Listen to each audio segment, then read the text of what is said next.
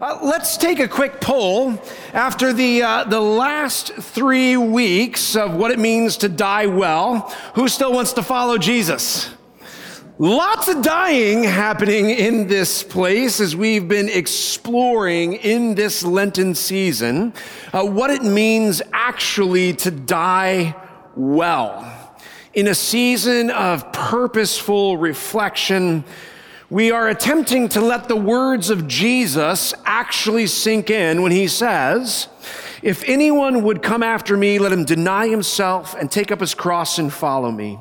For whoever would save his life will lose it, but whoever loses his life for my sake and the gospel's will save it. You know, these, these words of Jesus are spoken in the shadowy certainty of what is to come of Jesus who will lose his life, uh, not to save his own, but rather to save the life of all those who will believe in him. You know, our lives, friends, our lives of dying well are always in the shadow of the one who endured the cross, who scorned its shame, and who is now seated at the right hand of God.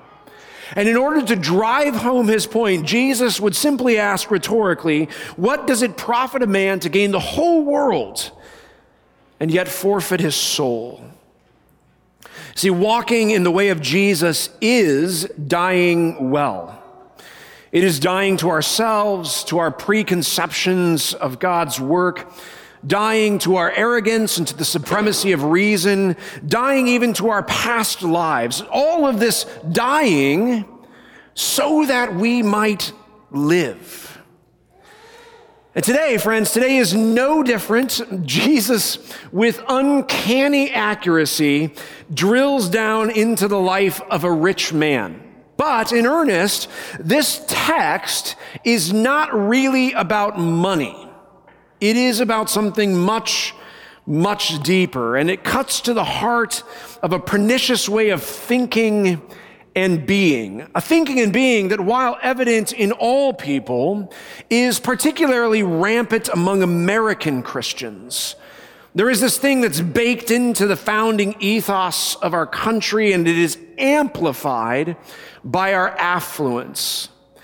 And I suspect that for some of us, uh, this message will hit a little too close to home. So I'll look forward to your emails on Monday morning. You know, Jesus is going to challenge us actually and challenge the culture and the way the culture tells us to think and behave. And Jesus is going to demand that we die. A death to the cultural patterns that whether we know it or not, we've adopted, and many of us are already living out. So let's get to the dying. This is Mark chapter 10, uh, verse 17. You'll want to grab a Bible, the one you brought, the one we provide. And let's get to Mark chapter 10, uh, verse 17. Mark 10, verse 17. Now, as you find that, a little bit of context, because truthfully, the text which comes immediately before what Deanne just read, immediately before verse 17, that text, which comes immediately before it, is, I think, the kind of app that's running in the background here. It is the filter through which our text today, the one Deanne read, we want to hear that through the text that comes immediately before it. So the scene is quite simple. Uh, people were bringing little kids to Jesus, and the disciples rebuked them because, well, the disciples didn't think that little children were worth Jesus' time. Now, just, just so we're clear, uh, the, the disciples aren't really doing anything outside of the cultural norm. Uh, at the time, kids didn't have status in the ancient Near East, so culturally, culturally they, they, they weren't actually worth the time of a renowned rabbi. And so the disciples aren't being particularly mean, although that's probably how we hear it. They're just acting out their cultural norms. Now pay attention because Jesus is going to ask the disciples to put to death those cultural norms in favor of a new economy, in favor of, of God's kingdom. So here's what he says to them. He says, let the little children come to me and do not hinder them. For the kingdom of God belongs to such as these. Truly I tell you, anyone who will not receive the kingdom of God like a little child will never enter it. In other words, and this is really, really important, church, so I want you to listen. Uh, there is something about the way little children think and behave.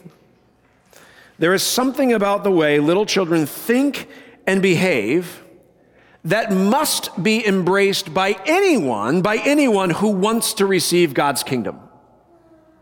That's what Jesus is saying. There's, there is something about the way little children think and behave that must be embraced by anyone who wants to receive God's kingdom. Now, I want us to hold on to this question How do little children think and behave? As we dive into the text that we heard read just moments ago. So Jesus, right? Jesus is about to get moving when a man runs up to him. He bows down in an act of respect. And then he asks this question Good teacher, what must I do to inherit eternal life?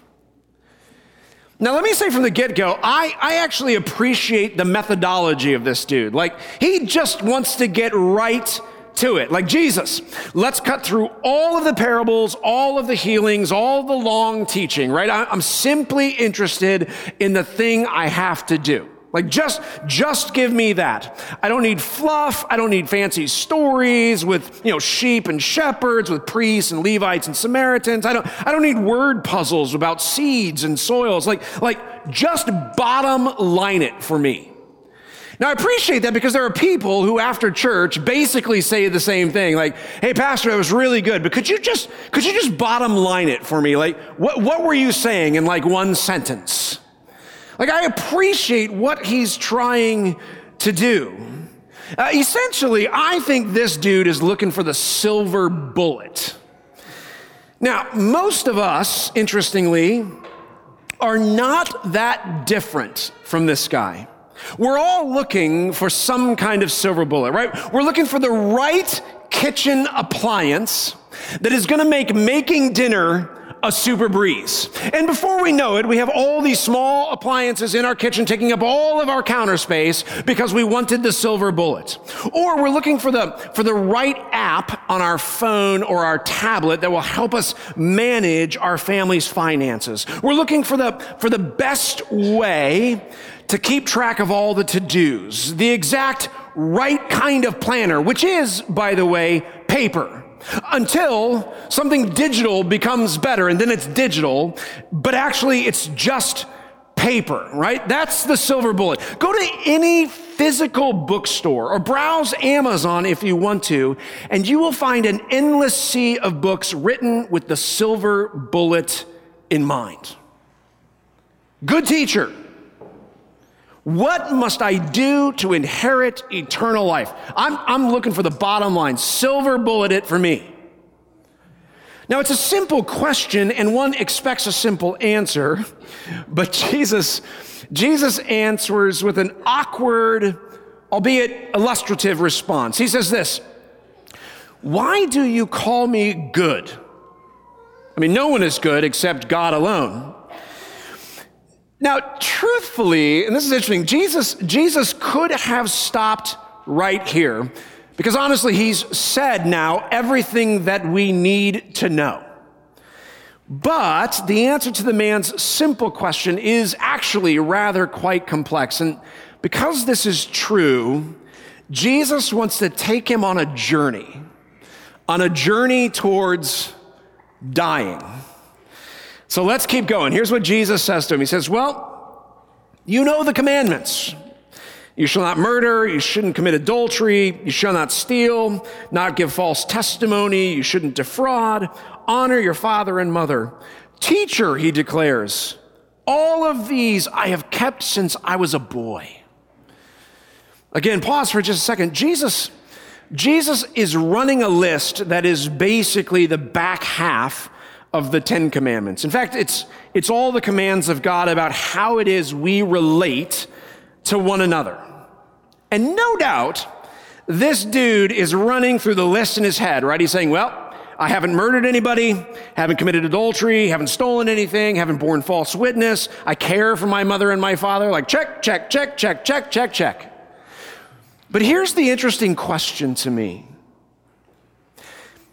If he's kept all of these since he was a boy, if he's known the law since he was young, and he's confident that he has kept the law, then why ask the question of Jesus, What must I do?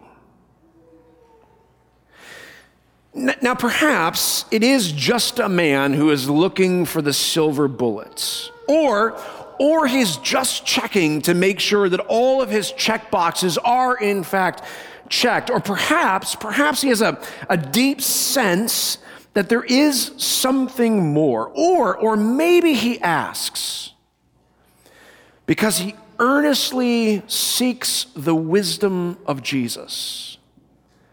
Perhaps he earnestly asks because he wants to live in God's kingdom.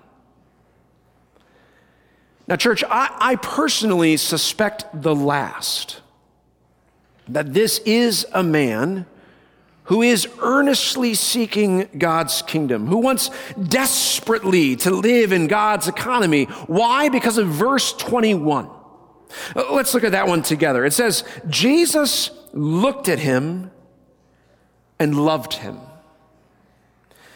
Now, interestingly, he's the only person, the only person in the entire Gospel of Mark who is singled out as being loved by Jesus. It's the only person in the entire Gospel of Mark who's singled out for being loved by Jesus. It's like Jesus is saying, Listen, I, I love that you're asking this question. I love that you want to know what it means to live in God's kingdom. Like, I, love that you are asking. I, I love that you want to know about God's economy on earth. I love that. But, and this is where we have to pay attention. Jesus says, one thing, one thing you lack. Go and sell everything you have and give it to the poor and you will have treasure in heaven. And then come and follow me. And at this, the man's face fell. He went away sad because he had great wealth. This moment of Jesus looking at him and loving him, this is the heart of the reading today. And it illustrates, church, that there is a big difference, a big difference between being a listener of Jesus and being a follower of Jesus. A follower of Jesus means dying well. See, Jesus is saying, no one, no one is good, even as he looks at this man and loves him. In love, Jesus is reminding him that he has a problem that he can't solve. That he has a, a condition of brokenness, that he, has a, that he has a heart problem. In love, Jesus is providing a mirror that the man can look into to see the problem. Jesus, with the kind of scalpel of, of both love and challenge, brings into light what I suspect the man would rather keep in the dark. That his wealth has become God to him. That he has put all of his trust and love in his finances. That he has become dependent on that which affords him, by the way, title and privilege and a level of independence. But, but, a child has none of these things. And unless we want to enter into the kingdom like a little child, we don't get in. Remember, Jesus says there is something about the way little children both think and behave that anyone, anyone wanting to get into God's kingdom must embrace.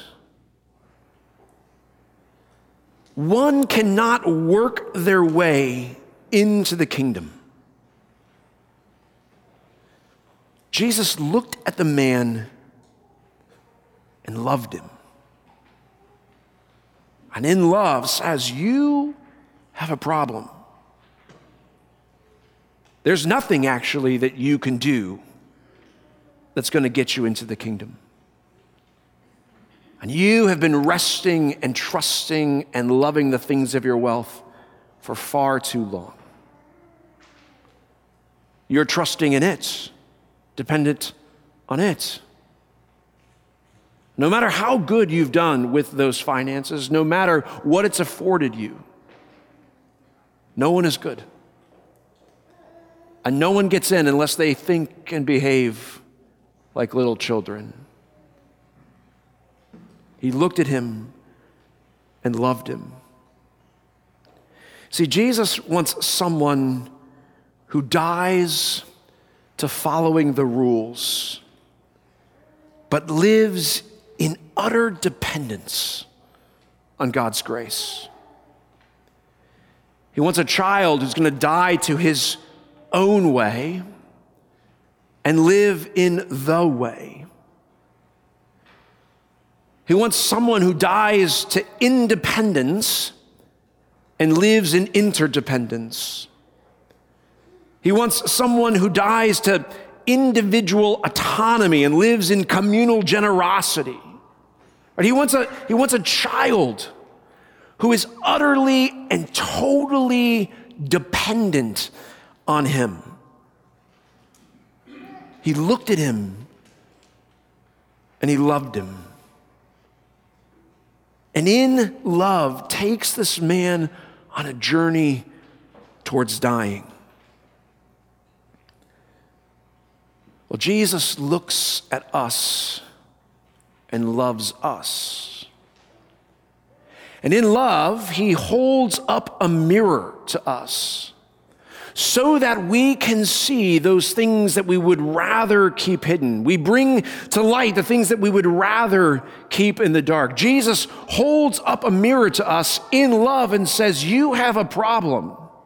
And it is a problem that you can't solve. You have a problem. You have a, a condition of brokenness. There's, there's no way you can work yourself into the kingdom, no matter how independent you think you are. Jesus looks at us and loves us. See, if, if we want abundant life in the kingdom, then our individual autonomy, our sense of independence has to die. Now, I want to tread very lightly here because I think having autonomy is a little bit of a, of a sticky wicket, maybe a double edged sword, right? Autonomy means that we have the, the power or the freedom to follow our own heart, that we can pursue a course of action regardless of anybody else's opinion. And that is, friends, that is a little bit of a sticky wicket. It is a little bit of a double edged sword because, because, on one hand, having autonomy is quite healthy. Having a sense that we, are, that we are free to make decisions that are guided by our own thoughts and our own feelings does reinforce a sense of self. And for those of us who work in any kind of organization, we know that when one is one is given autonomy or responsibility for making decisions and the ability to stand behind those decisions given a task, that it drives actually involvement. It often leads to innovation and definitely increases job satisfaction. So, on one hand, autonomy is healthy. But as I said in the beginning, I'll say again, that there is a pernicious way of thinking baked into the American experience, one of rugged individualism, one of independence from anybody else. If you want to push the buttons of Americans, you tell them they don't have individual choice.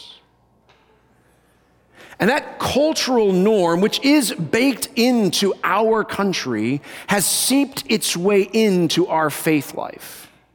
And we begin to believe that we have a certain kind of autonomy, a certain kind of independence, that we don't actually need anybody else to get it done. You really want to ruffle American Christians, you tell them they don't have a choice. But Jesus looks at us and loves us.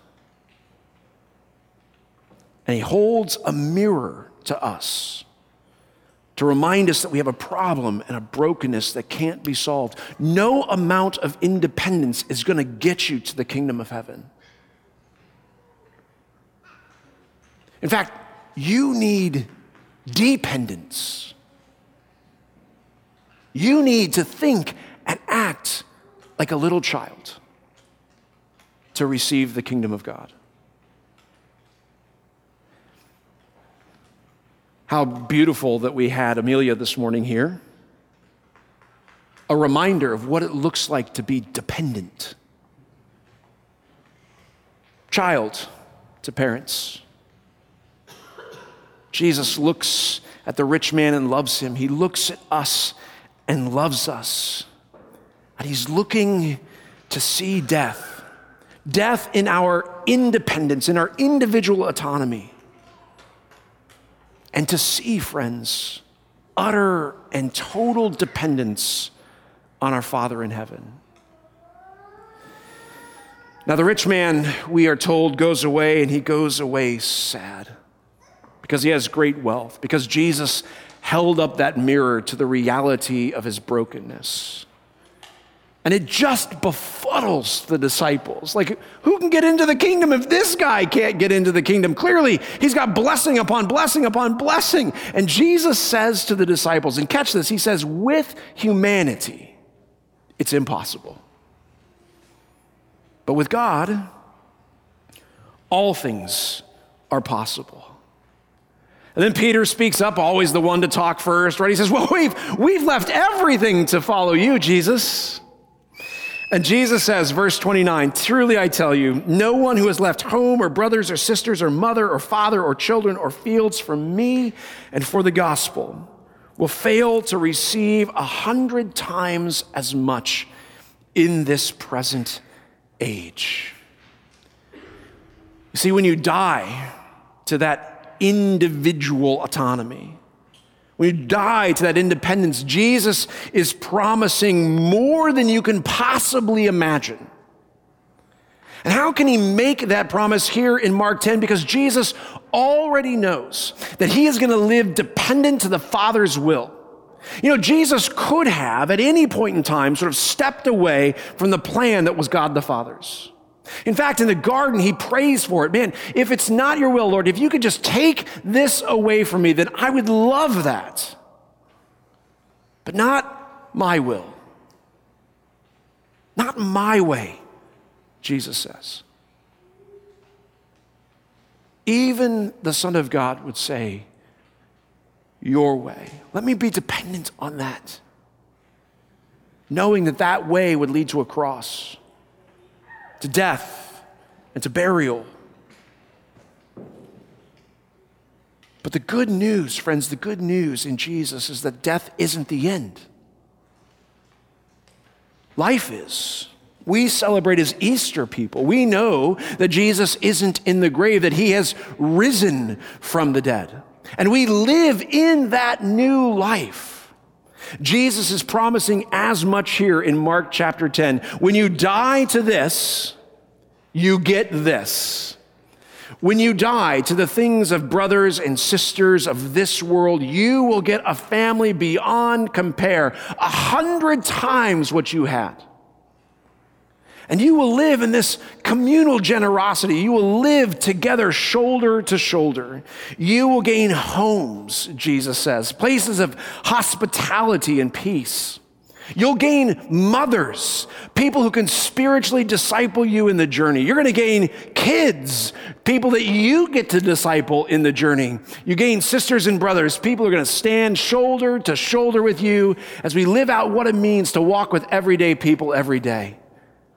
And Jesus says you're going to get fields, places of provision that will provide for your every need, and it'll be a hundred times what you can imagine. I asked at the beginning, we should ask again who still wants to follow Jesus?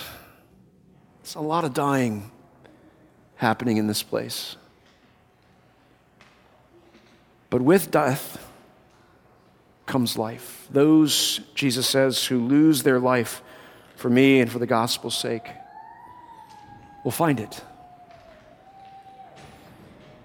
Jesus looks at the rich man and loves him. He looks at us and loves us. And he invites us, friends, to die well, to individual autonomy for the sake of dependence, utter and total dependence on him. May God strengthen us to that end today and every day. Amen. Amen. And now may the peace of God, which surpasses all human understanding, may guard and keep our hearts in Christ Jesus today and every day. Amen.